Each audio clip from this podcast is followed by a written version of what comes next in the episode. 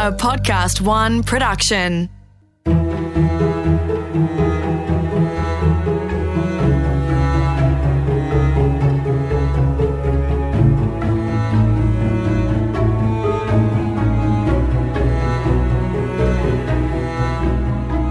I'm Charles Fairlie, and for 30 years I've worked for big media companies like the Nine Network, Sony Music, AAP, and Win Television. And I started Unsung Business Heroes because I wanted to give small business owners a voice.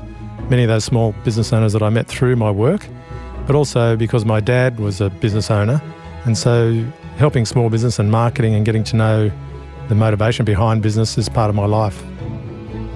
Uh, we started out with three different criteria to pick the unsung business heroes, but that was all quantitative things like turnover and staff numbers and how long they'd been in business, but all that went out the window when we started really talking to them heart to heart. And they came out, with these amazing stories of challenges, whether it was mental health or financial challenges or you know family situations. And those were the real stories that we engaged with and we felt other people would engage with and learn from. And, and we really wanted to promote those aspects of it. Annie's the founder of Lipstick Consulting, but more importantly, she was a mother of five kids under five years of age, and that included two sets of twins. And at the time, she was a registered nurse, so I guess she had a fair bit of strength and resilience in her nature and her character. And um, as we interviewed her, we found out that came from some issues that came up through her teen years. Uh, her dad was a pharmacist, and pharmacies got a lot of um, robberies and assaults and that sort of thing. And in fact, her brother was kidnapped. So uh, she had a bit of a traumatic time as a teenager and she confessed to us that she put on a lot of weight because she had some um, confidence issues, I guess, and then she went the other direction and became anorexic. So she's got an interesting story to tell for sure. She's really been through some tough times, but to see what she's doing now, you, know, you wouldn't know it. And I take my hat off to her because she's really, you know, a shining example of someone who's overcome so many obstacles. She now takes women out on adventure trips and trekking and fitness just showing them that they've got strength too and overcoming their uh, negative thoughts and building their confidence. And I think she does such a magic job that I really wanted to share the story with everybody. Well, I grew up on the northern beaches of Sydney, Australia, in a lovely uh, household of a French mother, an Aussie father, and two older brothers. So my family owned a pharmacy uh, in a local suburb, and uh, yeah, so we spent lots of time in and out of the pharmacy. My dad worked a lot, and mum was uh, a home mum. So while happy in my earlier years, I had quite a few uh, traumatic experiences in my teenage years, and that certainly influenced a lot of who I was to become in my, my late teens and early 20s and ongoing throughout the rest of my life. Did you want to talk about that today? Yeah, I had a had a couple of um, traumatic incidents during my childhood. So around uh, around eleven, I had an episode of sexual assault there that was not not um, ever communicated because that relative said if I ever did that he had pictures and he would uh, tell everybody that it was my fault. So uh, I never actually addressed that issue. And then a few years later at a relative's party, I was actually assaulted as well um, by one of this relative's friends. And so, in between there, one of my brothers um, was abducted from our family home, which was just extremely traumatic. Uh, it was related to my father being a pharmacist, and uh, for some reason, they wanted some drug money or, or drugs from the pharmacy. And uh, I was tried. I, I, was sheltered at that time for trying to understand what was actually happening, but my brother had disappeared for a few days, uh, and while they were asking for ransoms and so forth. So I suddenly went from within a few years being a very happy child to suddenly feeling unsafe in my home. The family behaviour changed because we had had this serious incident that they were aware of, and then I was also addressing these serious issues to myself as a young woman, uh, and and the impact that that was happening, and that resulted in an eating disorder for a number of years. Goodness me, you've really had a a very eventful childhood, to say the least. Yeah, it's amazing. Your parents must have been so stressed by all that going on with your brother and your issues. And were they known to your parents that you had those Oh, well, obviously, my brother being abducted was a it was a huge issue that they knew about, and, the, the other incidents they didn't know. They they obviously knew when I um, got an eating disorder, and tried to help me through that, but never actually asked for the reason why or the potential reason why. They just thought young girls sometimes get eating disorders and, and we'll help her through that. Right. It wasn't actually until I was, uh, I had a friend at school who had serious anorexia nervosa, and I went to visit her in hospital. And I was actually confronted because I had my own issues that were secret and private, but I looked at her and I had this moment of going, I don't want to be like you. Like I was, I wasn't meaning to have a certain behaviour, but it was really confronting, and it was a real aha moment of going home and going, I've got to get my life together. It can't be about this. And I also had this anger, and I don't understand what her issues were, uh, but I had this anger that how dare these people who do these things to young women, how dare they win? I was just so angry that my behaviour was now letting me be a victim and my behaviour was letting them win. And so while I didn't then seek repercussions on them, I had a moment of saying, I've got to live my life the way I want to, and I have to be in control because if I'm not in control, then my life will get away with me and I'll let my behaviours just automatically dictate by a negative mindset instead of a positive mindset. Now, you were trained as a nurse. You sure you weren't trained in psychiatry and psychology as well? Because you seem to know what you're talking about in that space. Yeah, so I ended up becoming a registered nurse. I was supposed to become a pharmacist, uh, growing up in a pharmacy family, and uh, and then my dream from my, my father particularly was that I would become a pharmacist and run that pharmacy. Uh, he had three armed robberies in my year 12 year, and I just re- still remember being at school, and I had turned my life around here in many aspects, but I went wow, that's just a huge thing. So for some reason, I chose nursing uh, because I thought it was still medical and hopefully I won't get in trouble. So I became a registered nurse and uh, and it was good for me. You know, I then uh, married my childhood sweetheart and uh, we've now been married 30 years, uh, which is an awesome effort. And during those early 20s, I then went on to have two sets of twins in very quick succession. So 26 months apart, I had boy twins at 23 and then boy girl twins at 25. And later went on to have one more girl when I was 32. So during that time of being a registered nurse and a young mum, it was actually a very flexible career and it really helped me. And, you know, and I, li- and I liked nursing, but I always felt, felt that I wanted to one day become a businesswoman. And how did you move from nursing to being a CEO?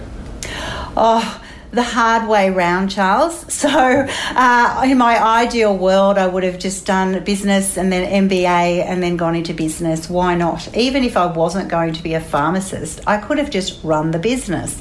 So, I didn't have that mindset at 18. So, it's interesting. In retrospect, it seems logical. So, at the time, I made that decision to do nursing and I ended up um, having that flexibility over the early years with the kids, and then I became a head teacher of nursing for a number of years.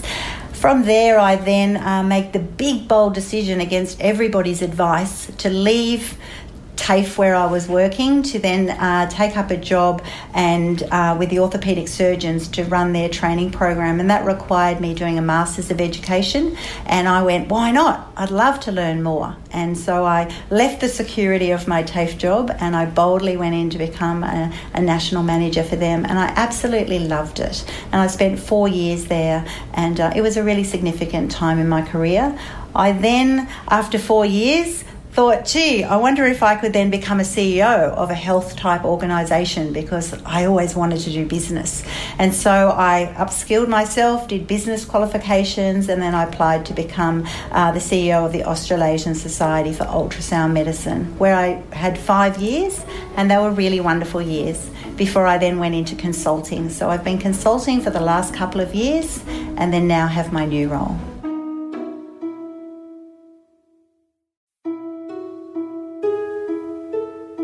So, Annie, what's what's driving your your purpose and your passion? What's underlying all this activity and energy that you're exuding?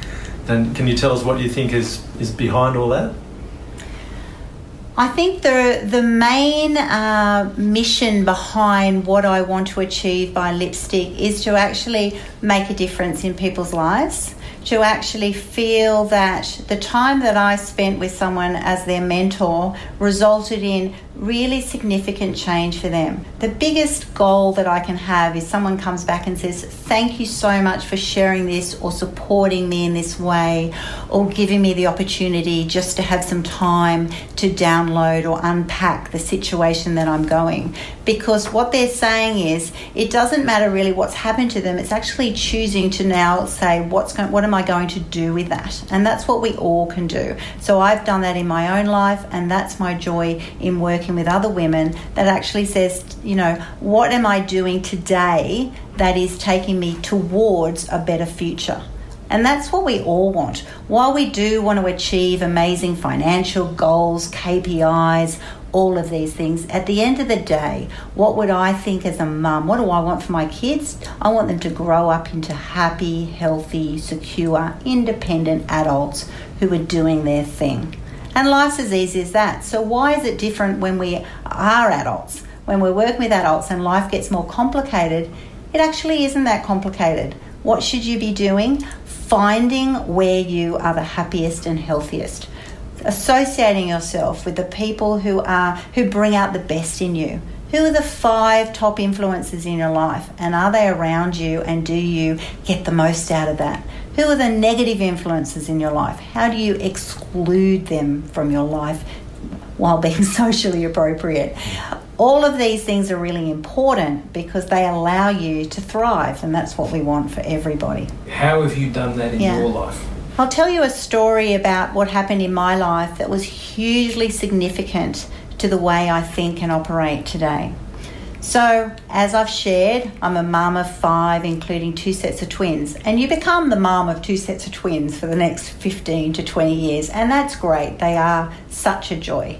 But it's not all you are, it's not who you are, it's not who Annie is. And I remember about oh, a few years ago, I decided what am I going to do that's going to really push me out of my comfort zone and make me have a bit of time away I'd never had time away for like 20 years. It's hard enough to go to the toilet by yourself when you're a mum of five, let alone go away and actually start thinking about the next stage of your life. So I went on a trip to Nepal and I booked in for this 21 day hike to Everest Base Camp and the three high passes. I was at altitude up to 6,000 meters. It was an amazing experience and I trained my butt off. I was at the gym all the time, walking, hiking. Uh, it was an incredible experience that I did with my husband, and so we trained for it together. Now, I'm telling you this story because I remember a significant moment when we were on about day 16 I hadn't washed for two weeks. I was exhausted. Every breath at that kind of altitude is a big effort. So the days are really hard. And I remember getting to our tent at night, and you have to get back up out into the cold, like minus five or eight or whatever, to go over to another tent to have dinner. And I remember saying to my husband, I just need to put on a little bit of lipstick. And he said, Why on earth would you bother putting on lipstick, doll, you haven't even had a shower for two weeks. It doesn't make any difference. Hmm. And I thought about it for a second and I went, but you know what? It makes me feel better. And it's all right to do things that make you feel better. So I put on my lipstick, didn't have a mirror, went off to dinner, and I thought, yeah, it does make me feel better. During that trip, I started pondering if I was going to create a business, what would it be? And I came home and I just mapped out lipstick consulting because it represents a woman's life. And the key message or mantra I say to the women that I work with, I say, What's your lipstick? Now, my business is not a lipstick company. It's not about lipstick. It's a metaphor for saying, What do you need at this moment in your life that's going to make you shine? For some people, you're all, you're fabulous you know, you're all dressed up for dinner, you've invested in yourself, and what's the last thing a woman does, even if they look knockout gorgeous? They touch themselves up with a little bit of lipstick. If you can have one item in the handbag, that's going to be it. So when I work with people and I say, What's your lipstick? What is your lipstick? It's saying, I need you to help me work through this issue. I actually need to have a massage at the moment. I need to have some time out from the kids. I need to have someone to talk about my career progression and how I'm going to make that happen while juggling children and being super mum and doing it all. So, what is your lipstick? Can be a completely different thing for every single woman that I meet, and it is because we're all unique, we're all at different circumstances, different times, and and I'm thrilled that my business actually is unique in that way that it's not just a life coaching business. It's not just telling people this is the way something works. It actually goes and says, who are you and what do you need at this point of time? And then hopefully we can share and be honest and be real, which is novel, and actually work through the issue that they're having and they'll come out feeling like they've just got perfect lipstick. Very good, fantastic. And so, what I do with women that I'm mentoring, I go and tell them that the best way you're going to grow this year is actually to push yourself out of your comfort zone. Because I know that because I did it by going to Everest Base Camp. So, for example, this year I'm going to Kilimanjaro. And so I'll be encouraging all the women that I actually do mentor to actually say, How about you book into the Kilimanjaro trip? and let's go on an adventure together. Now, what will that do? It gives a framework of healthy lifestyle, fitness, and adventure around the big issues that they're dealing with through their mentoring. And I think it's absolutely key because you feel fantastic when you're out in nature. So it might be that big adventure, it might just be snowshoeing up to Kosciuszko, it might be an abseiling day or a rock climbing or a kayaking day. Whatever it is on my program, it's to push women out of their comfort zone. I don't want someone to book into something they know they're good at. You're not going to learn and grow from doing that. My experience is I want to now be the weakest link in the room. I want to be around people who know more than me, who are more comfortable than me, because I want to learn from that. That's how we learn and grow. Otherwise, you just keep doing the same old thing. Yep. So it's about getting out of the comfort zone, having a big goal, being supported by someone in that journey to say, we're going to have an amazing adventure. And this excitement and getting people fit and outdoors complements the mentoring experience that I then go through with them that is therefore linked to their life and their personal life and their professional life. I think it's the complete package. Do you think there's a single characteristic behind all these things that you're doing, what you get approached to help people with? What do you see as underlying all your drive? I think there's a common characteristic which is very similar to what I experienced when I had my aha moment at, at Everest Base Camp about um, needing to change and, and to apply things to my life that would make a better version of myself. And I reflected back on, well, why didn't I do it five years ago, 10 years ago? And those the, the, the reason I came to was but I'm a mum, I have to be 100% for my kids. So I sacrifice my time or my personal desires because I've got to be there for the kids. And that's a great thing. We all want to be great mums. But it doesn't mean that we need to sacrifice time for ourselves and, and, and also invest time with our partners. So we holistically need to be balanced. And it's a very common theme that when I meet with other women, they're like me. So, the whole crux of what I do and why people would choose lipstick consulting is because I'm real. I've actually lived life. I'm very authentic. I'm happy to share my experiences, but I also realize that everybody has their own journey. So I don't try to say this is what I've done and this is what you should do in this situation. I actually allow women to just be real, to share their situation, and then we talk through their issues because I know my best learnings have been when I've actually gone through those hard times, when I have been supported in those times, uh, when I've been challenged to see things from a different perspective when I've been raw and then turned it from a negative to a positive. So that's pretty much what I do. I support women in their experience at that stage of their journey and I help them and I guide them in going through that time, often difficult time, to come out the other end and say, oh my gosh, I've learnt so much. I feel so much stronger. I feel confident. I feel supported. I feel energized. And so I'm basically in a place that says, I'm happy. And that's what I gauge. When people actually smile, their rate of speech increases, they're passionate suddenly about what they want to do. Or sometimes it's just that they have clarity over what they want to do. And that's really important. Think with Annie, the key word would be motherhood. Obviously, because she's got five kids that were under five at one point, but also because she has that same effect on the people in her immediate network. So she's nurturing these other women and bringing them along and giving them confidence and helping them establish great routines and, and lose weight or whatever their objective might be. If you like that episode of Unsung Business Heroes, you're going to love our next story with Diana Ryall, who was one time CEO of Apple Australia, a fascinating position to have, but now works in gender equality and diversity, helping other women to succeed. Unsung Business Heroes was presented by me, Charles Fairlie, in collaboration with Podcast One Australia. The executive producer was Jenny Goggin. If you'd like to see the videos of my interviews with these unsung business heroes, go to unsungbusinessheroes.com.au. For more episodes, go to podcastone.com.au, download the Podcast One app, or search for Unsung Business Heroes on iTunes.